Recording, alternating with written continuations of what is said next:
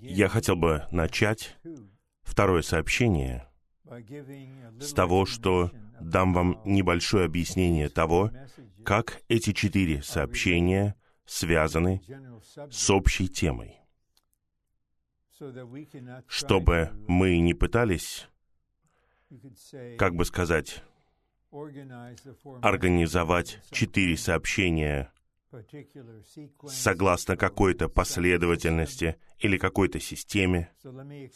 Я хочу объяснить. Общая тема — жить христианской жизнью в конце нынешнего века. Я предложил бы рассматривать это как ступицу колеса. Итак, это удерживающий центр.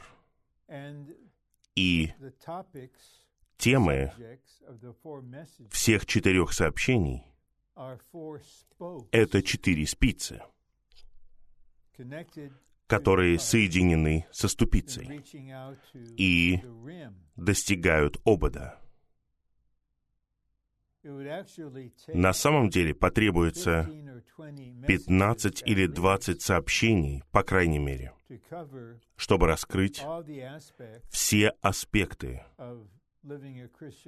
того, что значит жить христианской жизнью в конце века, по мере того, как приближается завершение века, когда мы готовимся к концу этого века и началу другого века. Но мы работаем, как это понятно, в границах времени и пространства.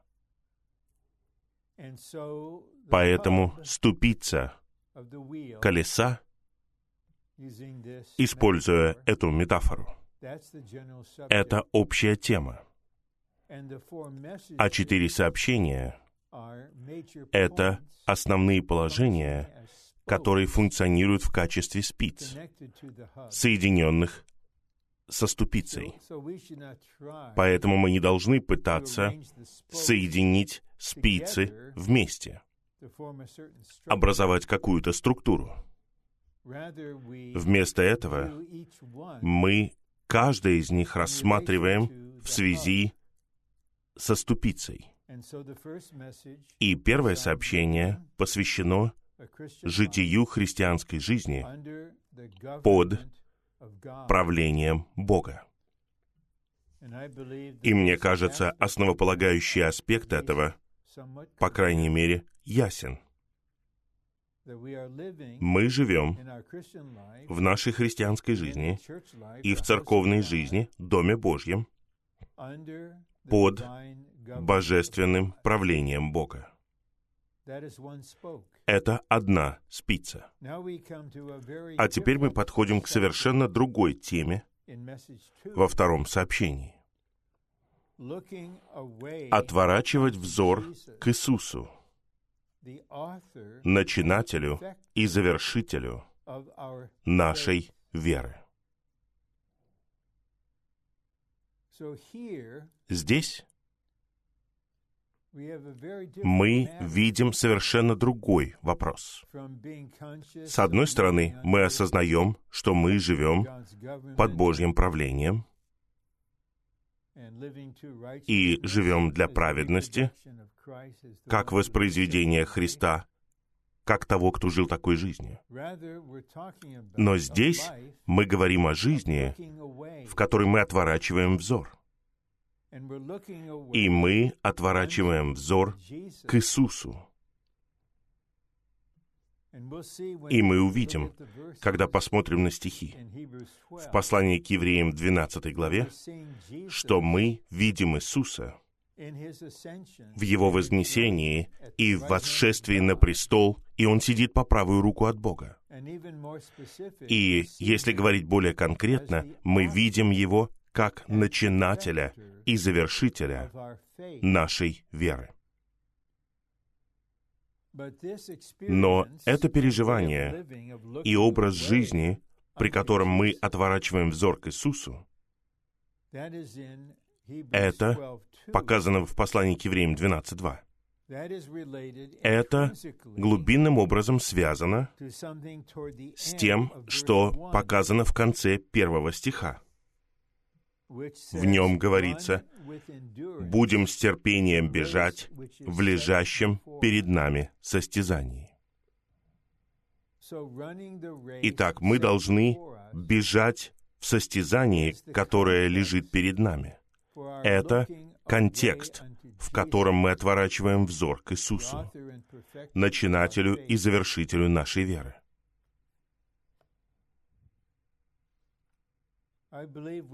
Мне кажется, все мы можем тут же узнать упоминание последних слов Павла Тимофею. Он сказал многое своему духовному сыну Тимофею, ясно и кратко. Он говорит, «Добрым сражением я сражался, веру сохранил, бег окончил». Под бегом я не пытаюсь тут шутить. Он имел в виду не какие-то занятия, чтобы получить какое-то образование. Это отмеренная нам дистанция, состязание или долгое расстояние или путешествие. И это очень важная мысль. Я бы даже сказал, это аспект христианской жизни. И я искренне верю, что ему уделяется недостаточно внимания. В Деяниях 20 главе, стихе 24, когда Павел говорит свое прощальное слово старейшинам в Эфесе, которые собрались встретиться с ним в Милете. Он засвидетельствовал о многом, что он сделал за эти три года, проведенные с ними в Эфесе. И он засвидетельствовал, что он знает, что впереди его ждут опасности, испытания. Кто знает, в чем они будут состоять? Но в стихе 24 он сказал, «Но я считаю свою жизнь ничего не значащей, если бы она была ценна для меня самого, чтобы окончить мой бег и служение, которое я получил от Господа Иисуса. Когда Павел говорит «мой бег», он говорит о состязании, о путешествии, которое было отмерено ему Богом с самого первого дня его спасения. И в первом послании к Коринфянам он говорит о том, что мы должны бежать в состязании, чтобы, говоря другим о Божьих интересах, он сам не оказался бы неодобренным в конце. Итак, он на протяжении своей христианской жизни находился на дистанции – Это было состязание, бег, отмеренный ему. И эта мысль, чем больше мы размышляем о ней, тем более она становится для меня драгоценной и мотивирующей. У брата Ни в собрании сочинений есть сообщение, которое называется «Бежать в лежащем перед нами состязании». В этом сообщении он показывает принципы этого состязания, этого бега. И в другом месте, по-моему, в десятом томе, у него есть сообщение о последней части пути. Эти три слова, вот я использую их, согласно новозаветному использованию. Это все синонимы. Путь, бег, состязание. И брат не отмечает, что последняя часть пути — это самая трудная часть. Это то время, когда враг нападает сильнее всего, делает все возможное, чтобы мы отказались и пассивно уплыли по течению. И брат Ни помогает нам увидеть. И я ссылаюсь на него, потому что он источник толкования этой части слова. Я полностью согласен с ним, когда он говорит, у каждого верующего есть бег, путь, часть в состязании, отмеренная ему. Когда мы говорим «состязание», мы должны очистить свой разум и забыть о соперничестве. Мы не соревнуемся с другими бегунами. Бег — это дистанция, это путь. И отличительная черта, главная отличительная черта победителей состоит в том, что они заканчивают бег. И мы можем узнать, я не пытаюсь тут умничать, мы можем узнать, что мы закончили свой бег, когда мы на самом деле закончим бег. И это означает, поскольку победители — это те, кто заканчивает свой бег, мы можем узнать, что стали победителями, только когда мы закончим свой бег.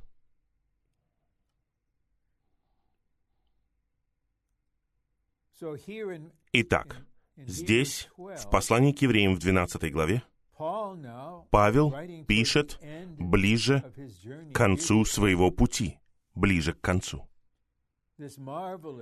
Это чудесная, глубокая книга послания к евреям. Он только что много говорил о вере. И он привел свидетельство многих, кто был до нас, кто шел путем веры. И теперь мы здесь.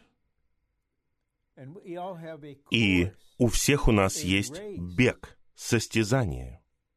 Нам нужно бежать с терпением в лежащем перед нами состязании. Состязание, лежащее перед нами. Это не прогулка, согласно нашему выбору, нашему предпочтению. Оно положено перед нами всевластным Богом. И теперь мои слова будут подкреплены большим чувством и обеспокоенностью.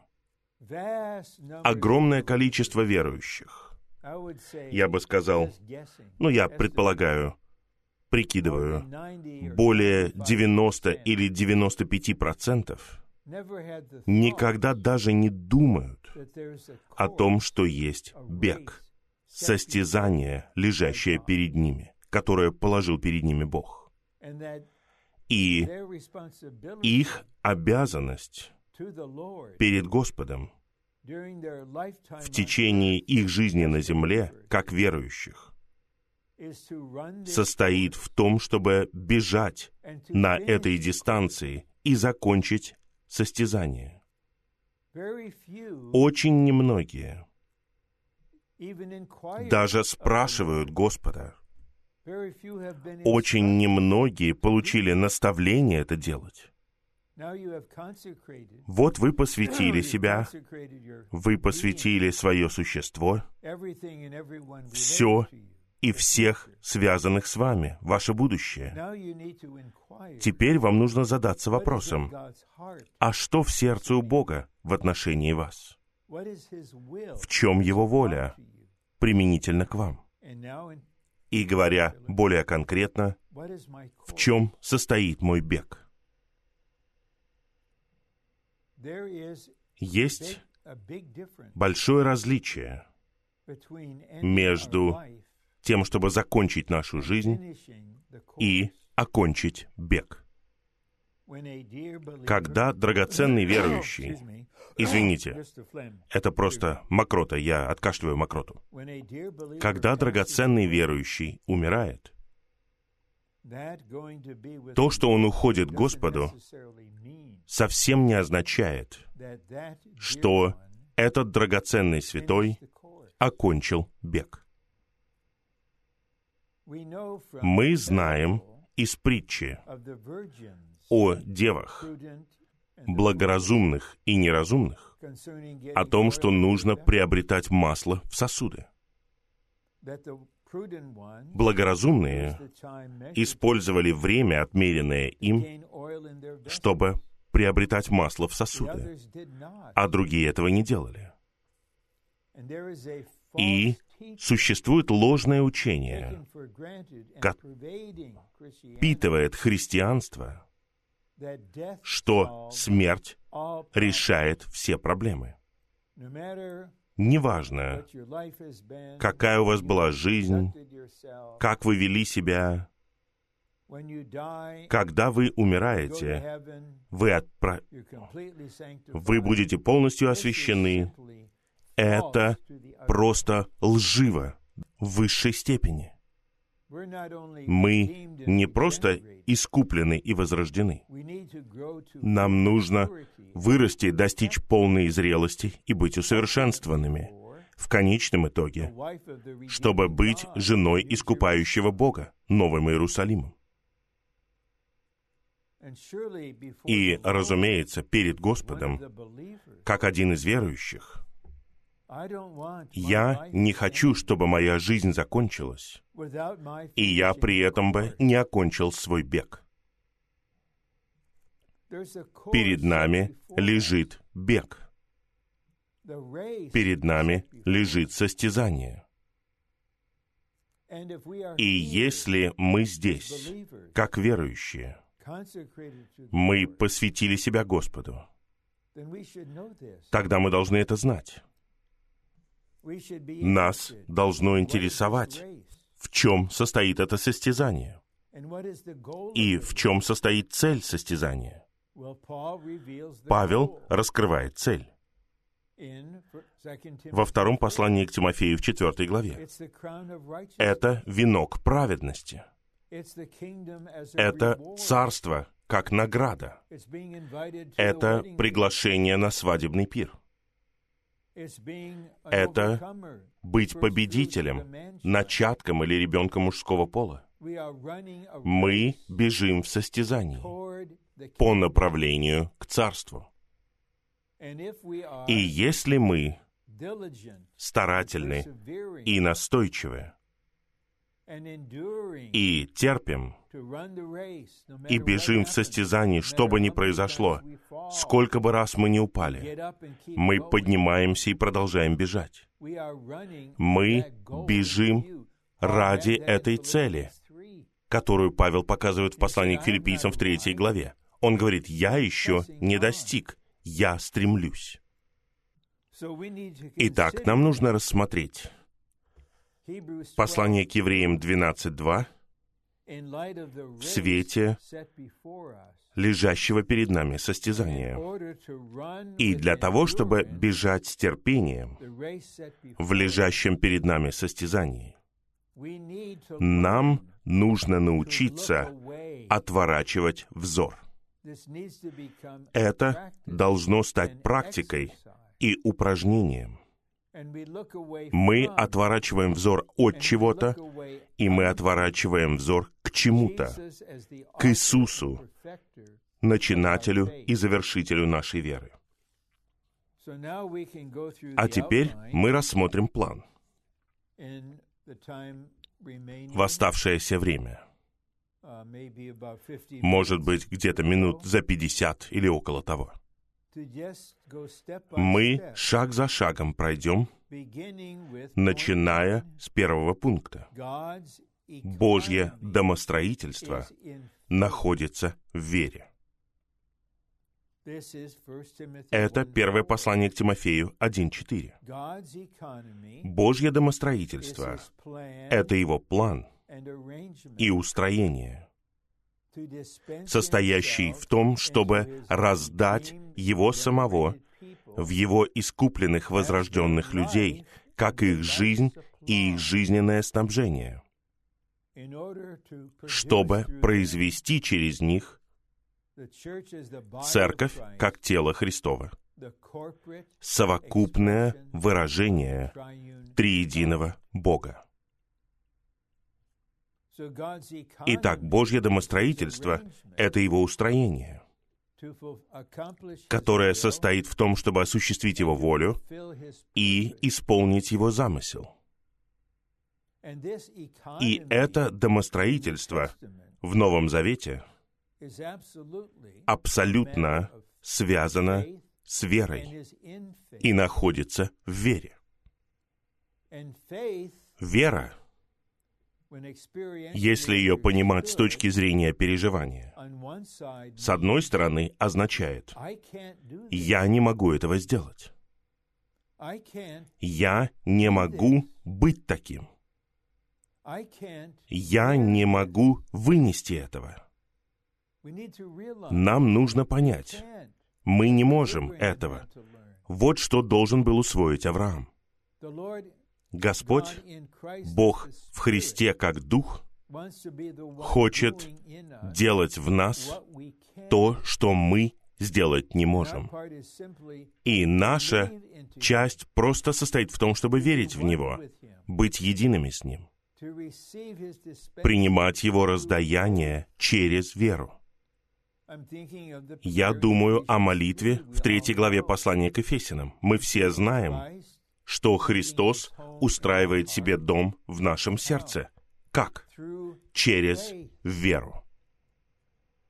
Если мы изучим этот вопрос, веру и христианскую жизнь в Новом Завете, мы прочитаем стих, в котором говорится, что мы живем верой. Мы стоим верой. Мы ходим верой. Мы молимся в вере. Мы говорим с духом веры. Мы должны проникнуться этим. Наши собственные усилия, природная способность, сильное «я» или характер бесполезны. Когда мы полагаемся на это, вера исчезает. Когда Авраам и Сара практически не могли родить сына, тогда пришел Бог через веру и произвел Исаака. А теперь подпункты.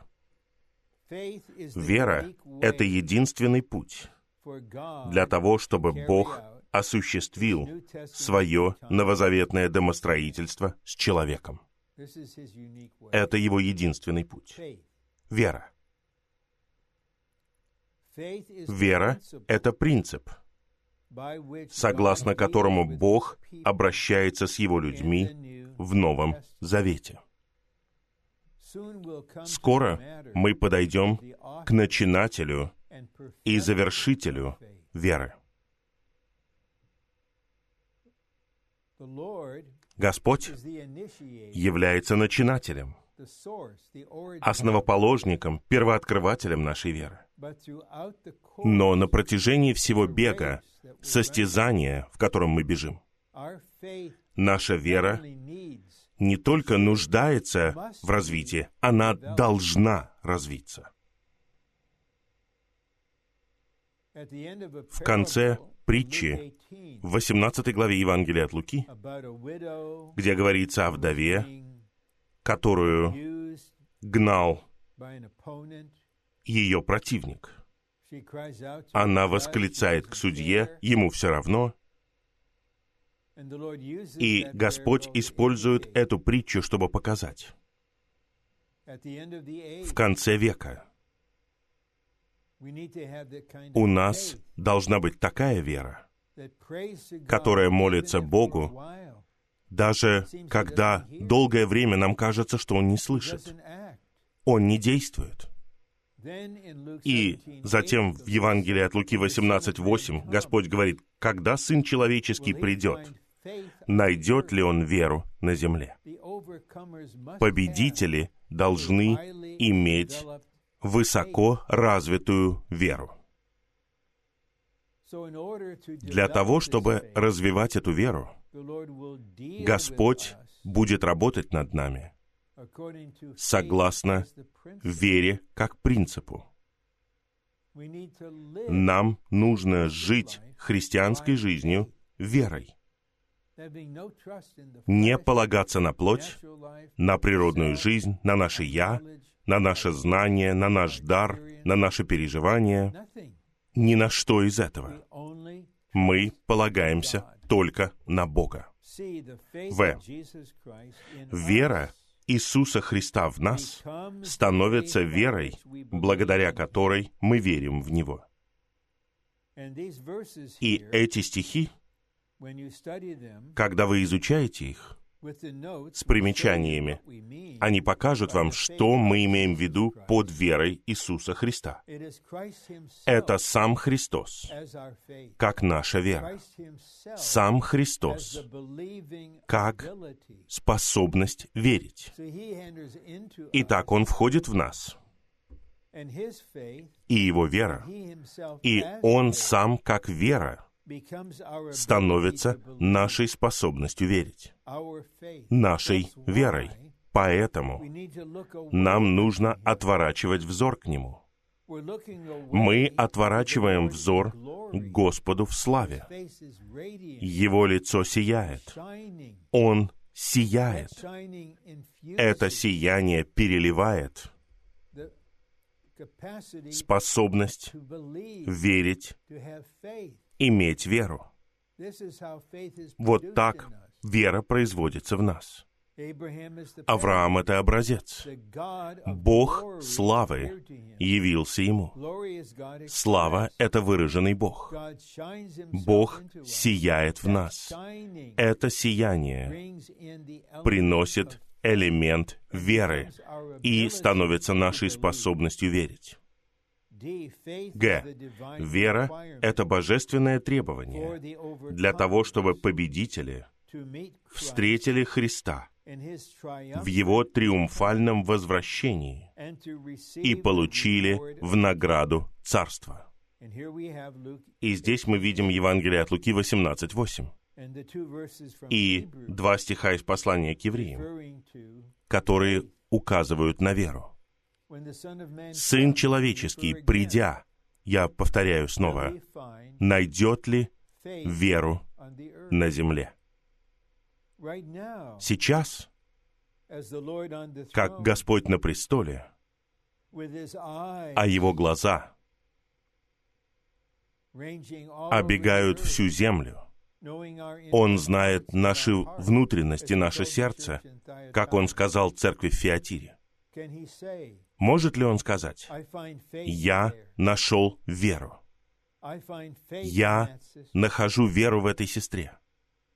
С человеческой точки зрения она пожилая, она слабая, но ее любовь более развита сейчас. Ее дух, ее внутренний человек намного сильнее сейчас. И у нее есть вера какими бы ни были обстоятельства. Неважно, молчит ли Бог, скрывается Он или нет, она продолжает молиться. Мы не можем притворяться, что у нас есть то, чего у нас нет перед Богом. Мы притворяемся кем-то. Мы притворяемся, будто мы кто-то, кем мы не являемся. Мы хотим быть среди тех, за кем Господь придет в своем триумфальном возвращении с царством в качестве награды. живыми победителями, которые готовы к восхищению. У них будет развитая вера. А теперь мы подходим к разделу о начинателе веры. И будет еще один раздел о завершителе веры. Иисус — это начинатель веры, основоположник, первооткрыватель, источник и причина веры. Люди в своей природной жизни способны верить в самые странные вещи. Просто невероятные вещи. Просто миллионы и миллионы американских граждан. Слепо, наивно верят тому, что говорится по телевизору. Они не пытаются обдумать это. Есть один проповедник или служитель. Он верит, что Новый Иерусалим будет космической станцией, которая будет вращаться вокруг Земли. Я читал это. Другой сказал и написал о своей вере в Новый Иерусалим. Это гигантская пирамида, гигантская пирамида, в которой есть место, квартиры для 20 миллиардов людей. Но если представить им истину о том, что Новый Иерусалим — это жена, невеста, Агнца, поэтому она должна быть личностью, они не могут этого принять. Они верят в ерунду. Мы не просто наивно верим, мы верим в истину, мы верим в Бога. Мы хотим иметь подлинную веру. Павел, когда он пишет Тимофею, а также в других местах, он использует это выражение «нелицемерная вера». Он говорит, нелицемерная вера была в твоей матери, в твоей бабке и также обитает в тебе. Лицемерие означает притворство. Это значит действовать, как будто у вас есть что-то. Это что-то не настоящее. Это не что-то действительное. Настоящая вера. Можно использовать эту иллюстрацию. Это взято у брата Ни. Подобен маленькому пламени, который горит внутри нас, в нашем духе есть данная Богом вера, способность верить. А. Нам нужно отворачивать взор к Иисусу с неразделенным вниманием, отворачиваясь от всех остальных вещей. Одна из стратегий врага, а у него есть особая стратегия в отношении каждого из нас, состоит в том, чтобы отвлечь нас, заставить нас отвернуться и смотреть на многие вещи помимо Иисуса. Некоторые очень субъективные верующие – занимаются самосозерцанием. Они постоянно смотрят на свое состояние, на самих себя. Они анализируют самих себя.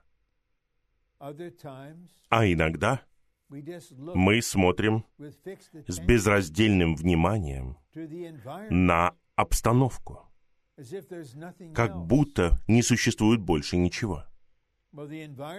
Обстановка в Соединенных Штатах во многих городах сейчас полна хаоса.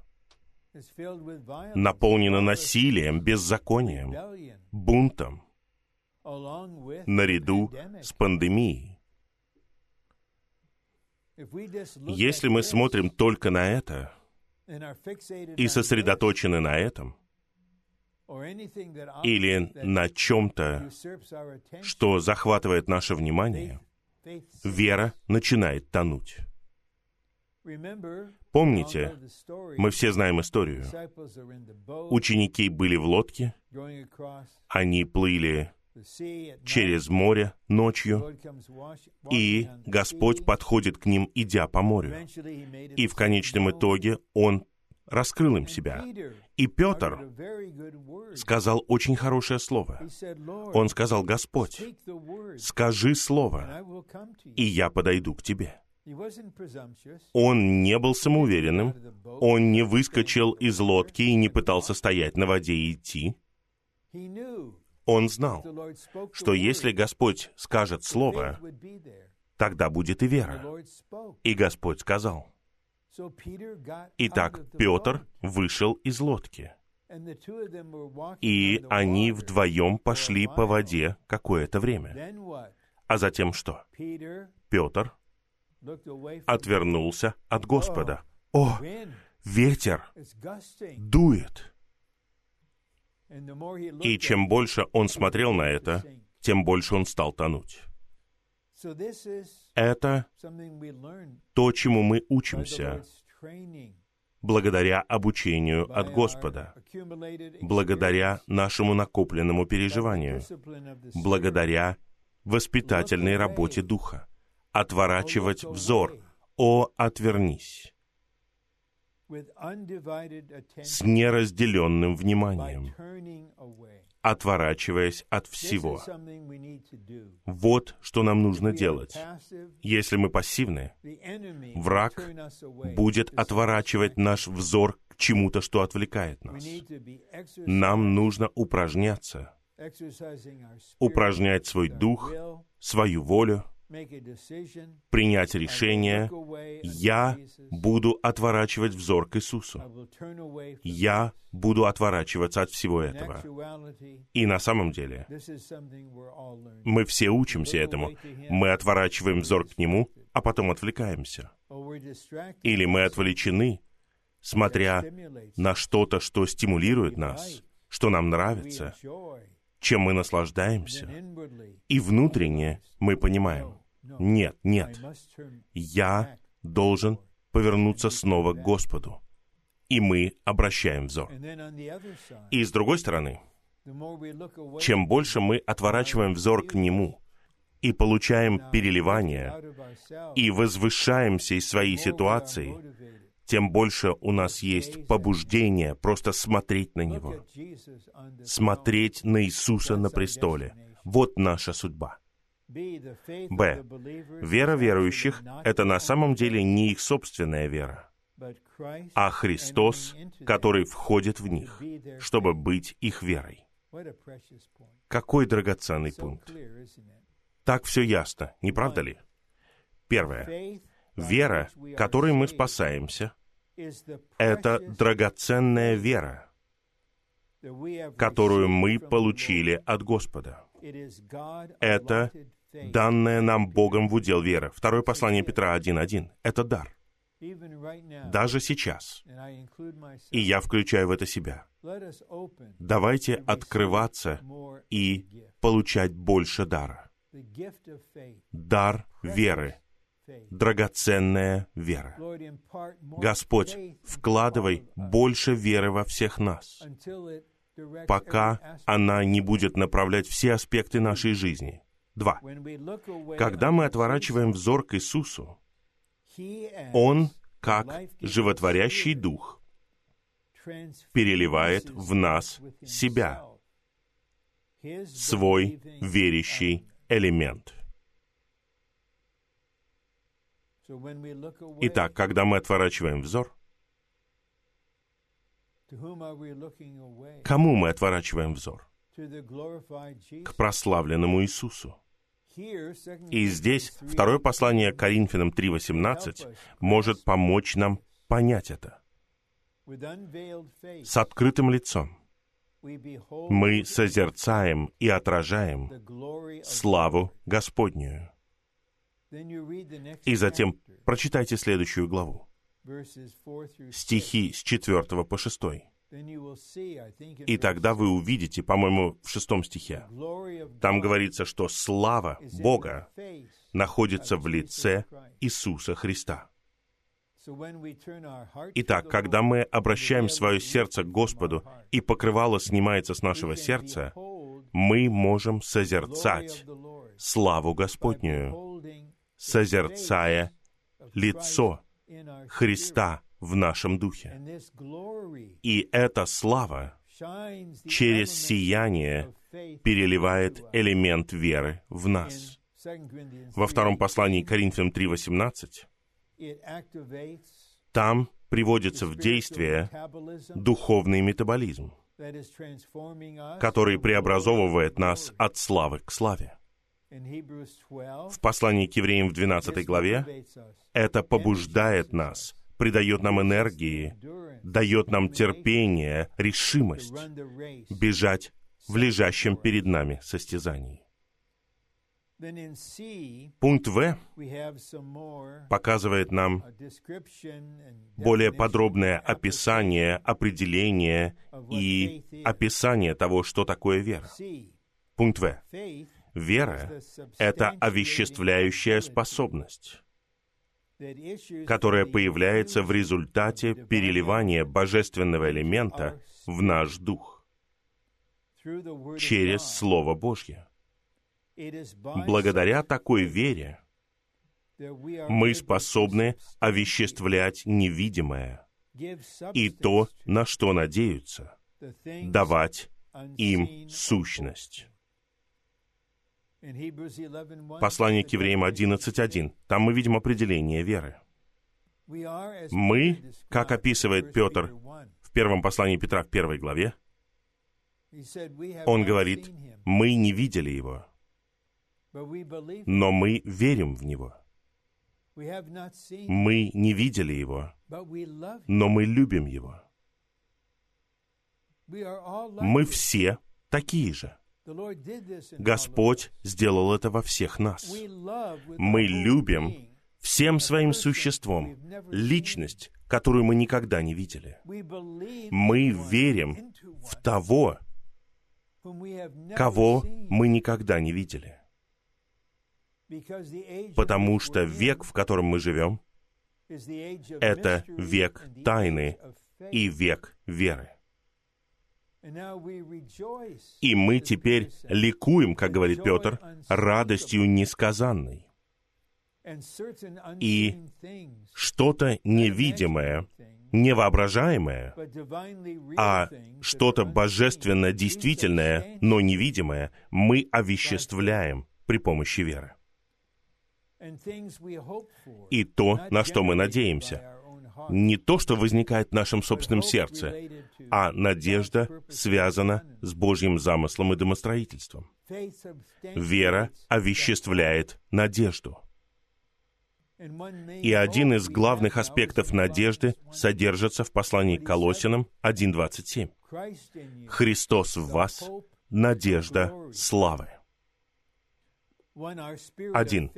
Наш дух веры — это орган, посредством которого мы овеществляем для себя все в невидимой сфере.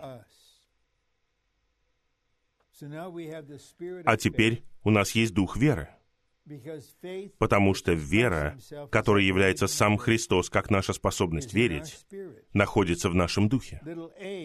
Под пункт А. Нам нужно упражнять наш дух веры, наш слитый дух, верить и говорить то, что мы пережили от Господа. Мы переживаем невидимую личность. Мы не видели своего духа. Мы не видели того, кого мы переживаем. Но он действителен. Б. Вера находится в нашем духе, который слит со Святым Духом, не в нашем разуме. Итак, если мы остаемся в разуме, если я остаюсь в своем разуме какое-то длительное время, я могу быть атеистом на какое-то время. Вы просто в разуме. Как вообще может существовать Бог, который является самосущим? Все должно быть сотворено. Разум движется дальше и дальше, появляются сомнения, покоряют нас. Но когда мы обращаем свой разум к Духу и упражняем Дух веры, мы исполняем послание к евреям 11.6. Мы верим, что Бог есть. Я не могу этого объяснить, как Он может быть вечно сущим и самосущим. Но Он — это «Я есть».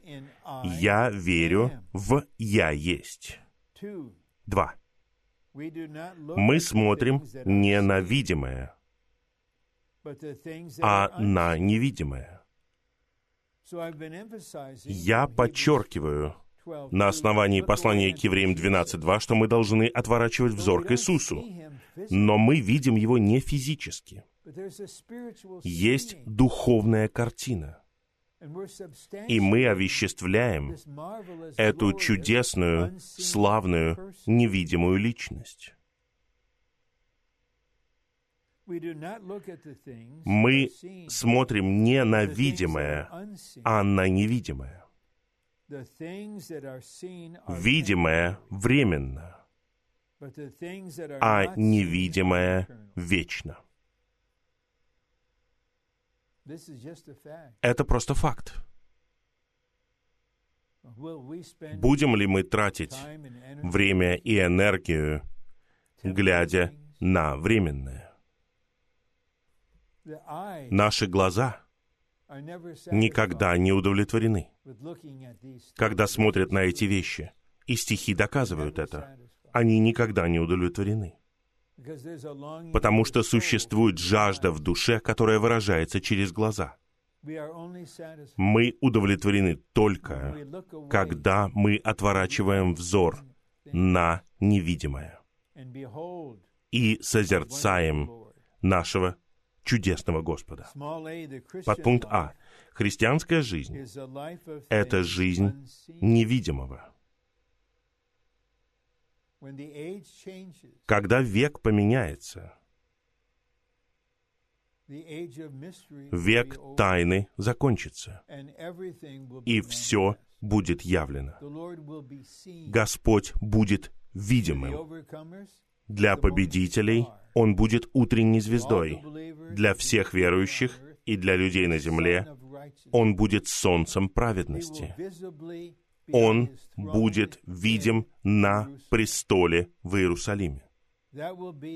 Это будет век проявления Царства. Но сейчас все является невидимым. Б. Деградация Церкви — это деградация от невидимого к видимому.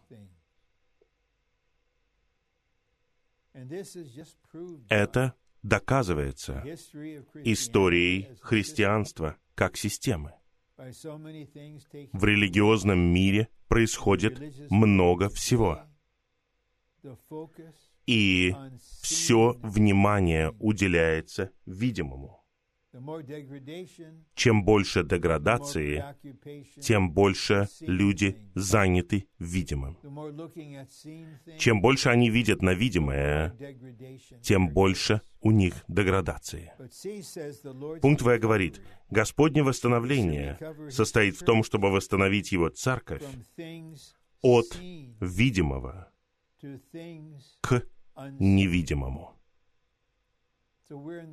Мы в этом процессе.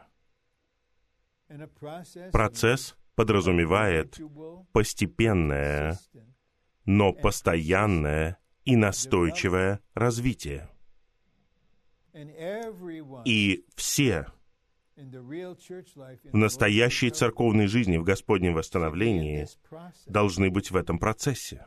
Мы приходим такими, какими мы являемся. Неважно, какое у нас прошлое, в христианстве или в мире. И теперь мы восстанавливаемся от видимого к невидимому. Три. Вера уверяет нас в невидимом, убеждая нас в том, что мы не видим. Итак, некоторые интеллектуалы, профессора в университетах, агрессивные атеисты думают, что мы глупцы. Мы верим во что-то, что не существует. Спорить с ними бесполезно. Один из ведущих атеистов в философском мире жил в Великобритании, очень высоко уважаемый. Ближе к концу своей жизни он поверил в Бога. Я не думаю, что он поверил в Христа. Но он засвидетельствовал в конце, что Бог есть. Бог есть. Итак, в нас существует уверенность. Нам не нужно пытаться убеждать себя, возбуждать что-то в себе. Есть глубокая уверенность. И я могу засвидетельствовать атеистам во время серьезного разговора, что я не просто верю в то, что Бог есть. Я знаю Его. Я знаю этого Я есть. Он действителен. То, что Он невидим, вот что делает Его действительным для меня. Но я не просто верю в какие-то странные вещи. Нет, никогда. Но это самое разумное, что я когда-либо делал. Я поверил в то, что Бог есть. И это пункт Г. Вера — это убежденность в том, что Бог есть. Все остальное существует благодаря творению. Только Бог есть. Только Бог есть самосущий. Если вас интересует богословское понимание этого, то там говорится о вечном и независимом бытии. Это означает самосущий, без причины. Человеческий разум не может этого понять. У всего есть причина. Наш разум устроен именно так. Все имеет, но Бог есть. И мы можем угодить Богу только если мы верим, что Он есть. И наше свидетельство перед неверующим и нечестивым поколением таково. Бог есть. Без веры невозможно угодить Богу, сделать Бога счастливым. У великого белого престола когда, это Откровение 20 глава, в конце главы, все мертвые, неверующие, будут воскрешены и приведены к великому белому престолу. Ради суда, будут раскрыты записи их дел, как они жили. Но будет одно требование или одна мера суда вы не поверили в Христа, Сына живого Бога. Вы не поверили в то, что Бог воскресил Иисуса из мертвых. И единственное требование Бога по отношению к человеческому роду состоит в том, чтобы они верили. Только вера угодно Ему. Если мы не верим, сознательно не верим, и я бы сказал сейчас, что это не просто сознательное действие, это неразумное действие. Есть стихи в псалмах, которые говорят, что глупец говорит в сердце. Бога нет. И я не просто пытаюсь пробудить отрицательные чувства по отношению к людям, которые не с нами. Я очень уважаю блестящие умы в Оксфорде и в Кембридже. Там есть настоящие гении. Это одни из лучших университетов на всей Земле. Но многие из них глупцы. Они глупцы. И в своем блестящем уме, в своей изобретательности, они говорят в сердце, Бога нет. И однажды они встретятся с Богом.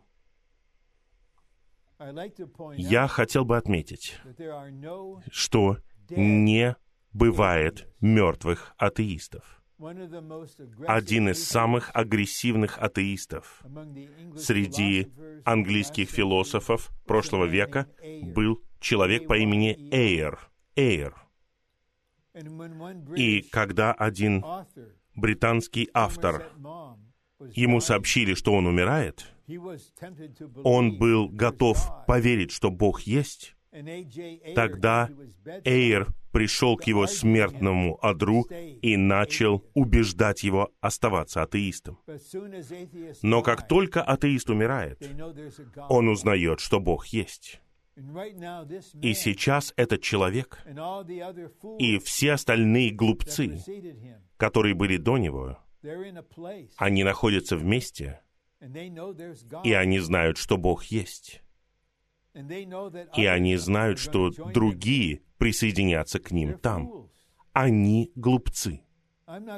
Я не собираюсь ехать в Кембридж и подходить к людям и говорить им, что они глупцы. Я говорю в принципе. И если они говорят, что мы идиоты, мы глупые, мы обманутые, мы невежественные, мы против науки, пускай говорят, что хотят. Я верю в Бога. Мы верим в Бога. Он начинатель, Господь начинатель нашей веры. Пункт 2 говорит, это цитата из послания к евреям 11.6. «Приступающий к Богу должен поверить, что Он есть». Это выражение «приступать» встречается в послании к евреям несколько раз. «Приступать со смелостью к престолу благодати». В нашей христианской жизни мы должны приступать к Богу. Враг попытается помешать нам. Возможно, мы потерпели неудачу, или мы осознаем свое состояние. С одной стороны, враг обвиняет нас перед Богом. С другой стороны, он хулит Бога перед нами, он лжет. И он говорит, Бог злится на тебя. Не надо пытаться проводить с ним время сейчас, утром, после того, что произошло вчера. Он обойдется с тобой очень жестоко. Это ложь мы приступаем к Богу просто на основании веры. Мы верим, что Он есть. И то, чем Он является, Он является этим в Христе, который является нашим Спасителем, Искупителем, действительностью приношений, нашим пастырем, всем, что нам нужно. Мы приступаем веря. Теперь третий пункт. Иисус — это завершитель, тот, кто заканчивает нашу веру, тот, кто делает нашу веру совершенной. И перед тем, как я перейду к подпунктам, я хотел бы прокомментировать это. Один аспект или одно из описаний церковной жизни — это то, что мы Божья семья, большая семья. И в человеческой семье есть дедушки, бабушки, родители, дети, внуки, а иногда прадедушки и прабабушки и правнуки. Это нормально, что люди, мальчики и девочки, мужчины и женщины в семье, находятся на разных этапах развития. Тот же самый принцип сейчас относится к домашним Божьим. Некоторые из них только начинают свое путешествие в вере. И святым нужны, церквям нужны старшие, более опытные братья и сестры, которые являют развивающуюся и развитую веру.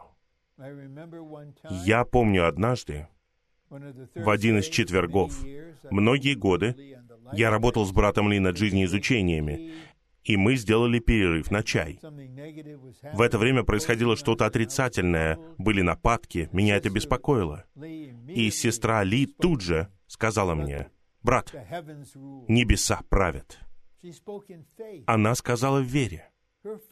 Ее вера вывела меня из моего беспокойства, из моей обеспокоенности, из моего волнения. Итак, мы все находимся в этом процессе. И процесс является частью состязания. Но мы не соревнуемся друг с другом. Мы воодушевляем друг друга. А когда мы будем постоянно отворачивать взор к Иисусу, Он будет заканчивать и завершать веру, которая нам необходима для бега в небесном состязании. Он знает, что нам необходимо. Я упоминал в начале этого общения сообщение брата Ни о самой трудной части пути. И в качестве иллюстрации он использовал историю о том, как ученики ночью были в лодке. И чем ближе они подходили к концу, тем сильнее было противодействие. Итак, все будет становиться не легче, будет становиться труднее, но вера будет развиваться. Она будет закончена и завершена. Господь знает, что нам нужно в каждое мгновение. Есть стих в последней главе книги пророка Михея. Он значит для меня очень много. Он звучит так. «Не радуйся против меня, неприятельница моя. Когда я упаду, я встану. Когда буду сидеть во тьме, Иегова будет мне светом. Я хочу сказать вам, я бежал в этом состязании долгое время. И я падал. Я спотыкался и падал.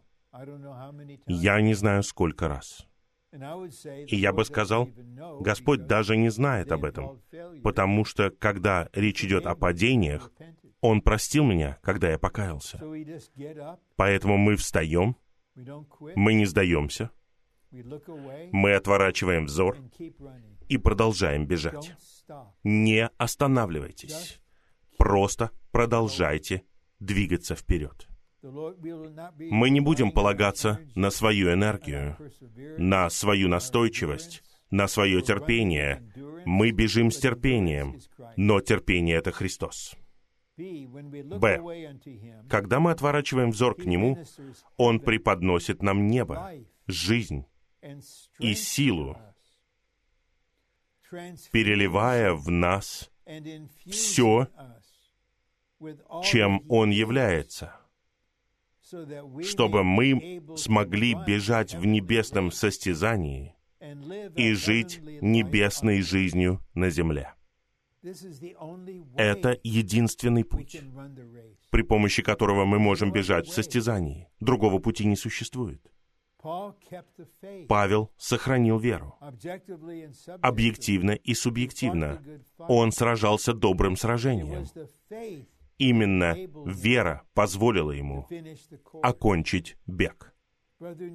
Брат Ни, брат Ли, сестра Ли, другие святые, которых мы знали, не просто умерли, они окончили свой бег. Мы все должны хотеть окончить бег. И я говорю вам откровенно, чем дальше мы будем двигаться вперед, тем больше будет препятствий, тем труднее будет становиться. Да, у нас будет больше вещей, от которых нужно будет отворачиваться. Мы отворачиваемся к Иисусу. Он переливает в нас веру, которая нам нужна, прямо вот в этой ситуации. Я верю, что сейчас какие-то святые слышат это. Они находятся в очень трудной ситуации, или они прошли через болезненные, даже разбивающие сердце ситуации. И Господь знает, вам нужно продолжать бежать, и вам нужна особая доза веры, чтобы она переливалась в вас сейчас. Наш Господь знает, что нам необходимо, когда мы отворачиваем взор к Нему. Он переливает в нас веру, которая нам необходима для этой молитвы, для этого дня, для этих обстоятельств и для этого вопроса. Это нечто действительное. В. Нам, как верующим, необходимо переживать совершенствование и развитие нашей веры благодаря соприкосновению с Господом посреди всех обстоятельств. Посреди. Не слушайте врага или ваши природные чувства. «О, я подожду, пока все закончится. Я подожду, и тогда пойду вперед». Нет, посреди. Даже со слезами. Даже когда вы практически не знаете, что сказать. Вы обращаетесь, вы соприкасаетесь, и вера переливается в вас посреди всех обстоятельств в восстановлении по всей земле, без исключения, мы находимся в очень трудных обстоятельствах. Давайте соприкасаться с Господом, с завершителем нашей веры, посреди, послушайте, всех обстоятельств. Г. У нас одинаковая вера по качеству. Но количество веры, которое у нас есть, зависит от того, насколько мы соприкасаемся с живым Богом и позволяем Ему увеличиваться в нас. Послание к римлянам 12.3 говорит, что мы не должны думать о себе выше, чем следует мыслить, но согласно вере. Я знал четырех людей, которые верили в отношении себя, что они преемники нашего брата Уитнеса Ли. Они верили в такую странную вещь. Они думали о себе очень высоко. Но у них не было веры подкрепить это, потому что этого не было. Один. Развивающаяся вера появляется благодаря нашему соприкосновению с триединым Богом, который является для нас верой. Это так просто. Соприкасайтесь. Это очень хорошо, что у нас есть материалы для Святого Слова для утреннего оживления. Но иметь настоящее оживление значит соприкасаться с Богом. Не просто делать что-то, мы соприкасаемся с Ним. Два.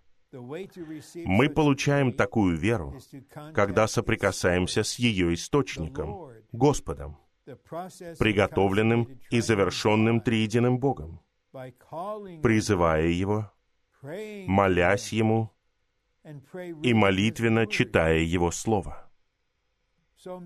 Очень часто мы, возможно, не знаем, что сказать Господу, о чем молиться, что делать. Просто приходите к Слову и одновременно приходите к Господу. Находите слова, ешьте их, и тогда что-то будет происходить в вашем сердце. В нем появится радость, ликование, вера. Три. Когда мы соприкасаемся с Господом, Он переполняет нас.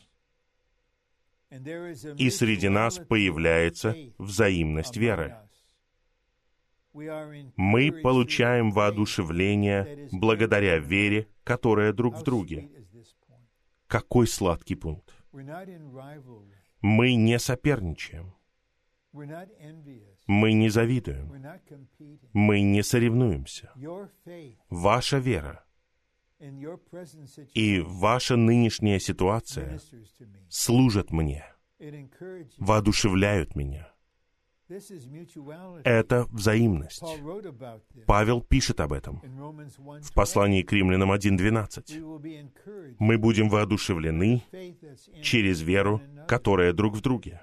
Мы нуждаемся друг в друге. Мы не герои. У победителей есть свой личный бег, который они должны пробежать, но они делают это в контексте тела.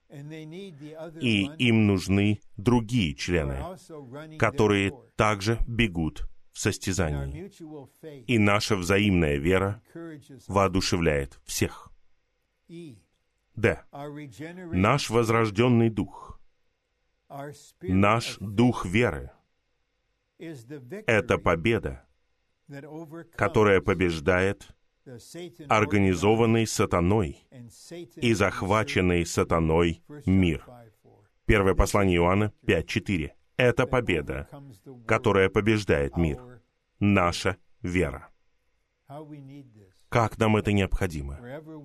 Где бы мы ни были. Нам нужно побеждать мир — нам не нужно быть могучими героями. Мы просто верующие. Наша вера в побеждающего Христа, Господа неба и земли. Ее достаточно для нас, чтобы побеждать мир. И последний пункт. Неограниченная сила веры побуждает верующих следовать за Господом, страдать за Него, подвергать опасности своей жизни и быть посланными для осуществления Божьего вечного домостроительства. Я прочитаю еще раз, потому что я в своем экземпляре вижу опечатки, которые нужно исправить и отправить брату Джо. Исправленный вариант. У вас будет уже исправленный вариант. Я просто хочу сказать вам, что я делаю. Неограниченная сила веры побуждает нас следовать за Господом. Вера, сила веры побуждает нас страдать за Него когда необходимо подвергать опасности своей жизни, быть посланными Господом для осуществления Божьего вечного домостроительства. Итак, братья и сестры, где бы мы ни были, в этом развитии нашей веры, давайте просто приходить к Господу, источнику веры, начинателю и завершителю веры, отворачиваться от всего, поворачиваться к Нему и получать свежее переливание веры. И наша вера будет развиваться, будет совершенствоваться, и благодаря этой вере я говорю это в надежде. Надежде, овеществленной при помощи веры. однажды мы все сможем сказать, «Я окончил свой бег».